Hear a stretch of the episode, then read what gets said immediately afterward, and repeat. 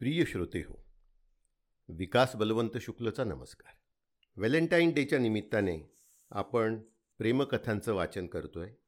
या मालिकेतील आजची चौथी कथा. जिंदगी का अब गम नहीं इस आग को संभाल लो.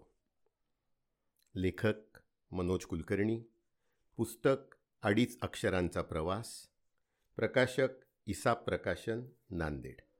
ऐकूया.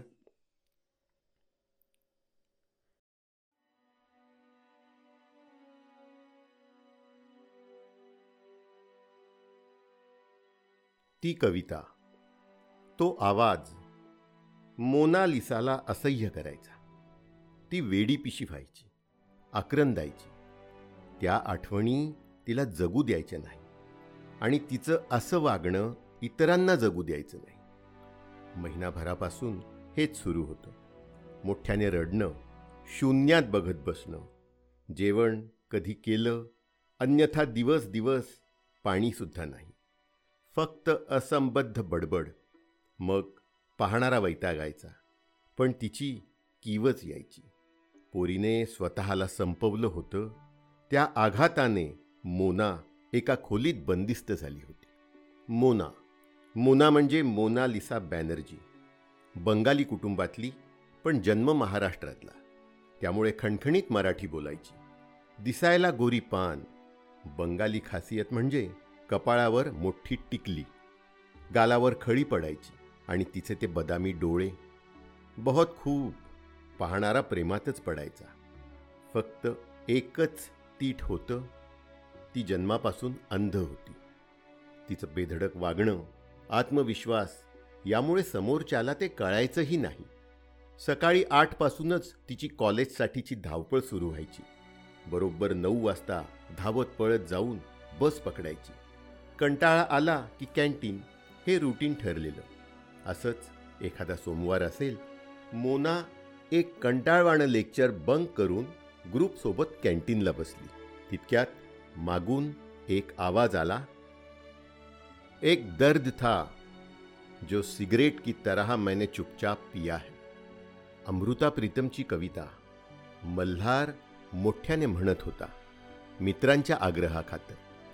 दिवसभरातनं एकदा तरी त्याला ही कविता म्हणावीच लागायची. चहा आणि सिगारेटच्या सोबतीने. त्याला चहा सिगारेटचं तुफान वेड. त्याला ही कविता आवडली आणि या कवितेमुळे अमृता प्रीतमसुद्धा कसं विचित्र असतं ना? कविता संपली आणि मोनाची पहिली टाळी पडली. कुणाची कविता आहे? कोण म्हणतंय? असं म्हणत ती उठली आणि मागचा ग्रुप चपापला. मल्हारसुद्धा त्याला थोडं अवघडल्यासारखं झालं. कारण अशा कौतुकाची सवयच नव्हती ना. मग मोनाने स्वतःची ओळख करून दिली आणि मैत्री खातर आपला हात पुढे केला. मल्हार तिची मोठी टिकली आणि दीर्घ बदामी श्यामल डोळ्यांच्या प्रेमातच पडला. त्याने तिला तसं बोलूनही दाखवलं चल काहीतरीच काय बोलतोस? असं म्हणत मोनाने त्याचं बोलणं थांबवलं आणि सरळ अरे निर्जीव आहेत रे ते. असं म्हणत खरं काय ते सांगून टाकलं. ती होतीच तशी बिनधास्त. एवढं खरं की तिथून दोघांची गट्टी जमली. भेटी वाढल्या. दोस्ती घट्ट झाली. आणि मग लेक्चर बंक करणंही वाढलं. मोनाला मल्हारची मैत्री मिळाली आणि खऱ्या अर्थाने ती डोळस झाली. त्याच्या सोबतीने ती पिक्चर पाहायची नाटकाला जायची आणि फक्त ऐकायची. सुसाट बाईकवर आठवड्यातनं एक बाहेरची ट्रीप ठरलेलीच. कोण काय म्हणतंय याची खंत तिने आजपर्यंत कधी केली नाही आणि इथून पुढची तिला फिकीरच नव्हती. आणि मल्हारही तसाच बेधडक मोनावर जीव ओतून प्रेम करायचा. कुठेही कसलाही आडपडदा नव्हता ढोंग नव्हतं आम्ही फक्त चांगले मित्र आहोत असा बेगडी बचाव नव्हता. एव्हाना सगळ्या कॉलेजमध्ये मोनाच्या दृष्टीबद्दल माहीत होतं. सगळेजण चुकचुकायचे. पण मल्हारला या व्यंगामुळे त्यांच्यातल्या नात्याबद्दलचा पश्चातापच नव्हता. त्याने तर रीतसर पुढे आपल्याला तिच्याशीच लग्न करायचंय हे ठरवून सुद्धा टाकलं होतं. फक्त घरात सांगणं तेवढं बाकी होतं. असाच एक रविवार आला. सकाळचे अकरा वाजलेले. ठरल्याप्रमाणे मल्हारने बाईक काढली. मोनाला सोबत घेतलं आणि सुसाट निघाला शहराच्या बाहेर. आज मस्त भटकायचं आणि एखाद्या ढाब्यावर पोटभर जेवायचं असं ठरलं होतं. बघता बघता शहर मागे पडलं. गाडी डावीकडे वळली. तिने मल्हारला गळ घातली. मल्हार आता कविता आता कविता. आणि मग त्याने लगेच सुरूही केलं. एक दर्द था जो सिगरेट की तरह मैंने चुपचाप पिया है।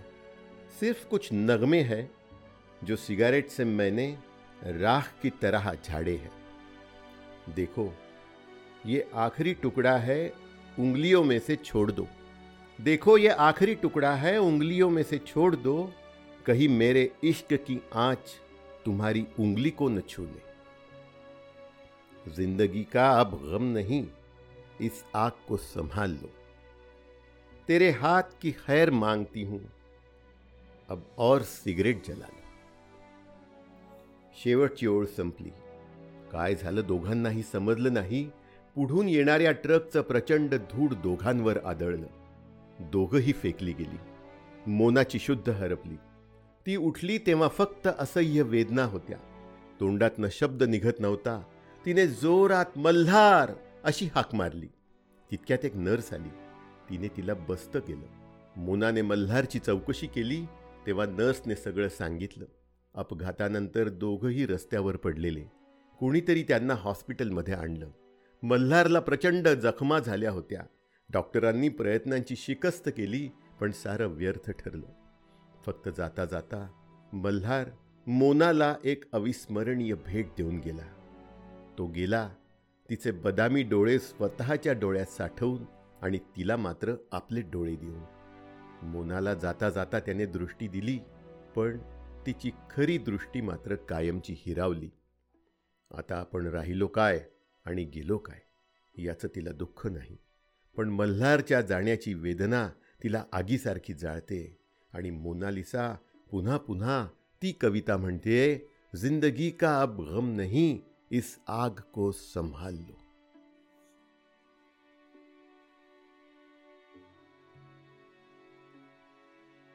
ही काळजाचा ठाव घेणारी कथा लिहिली होती.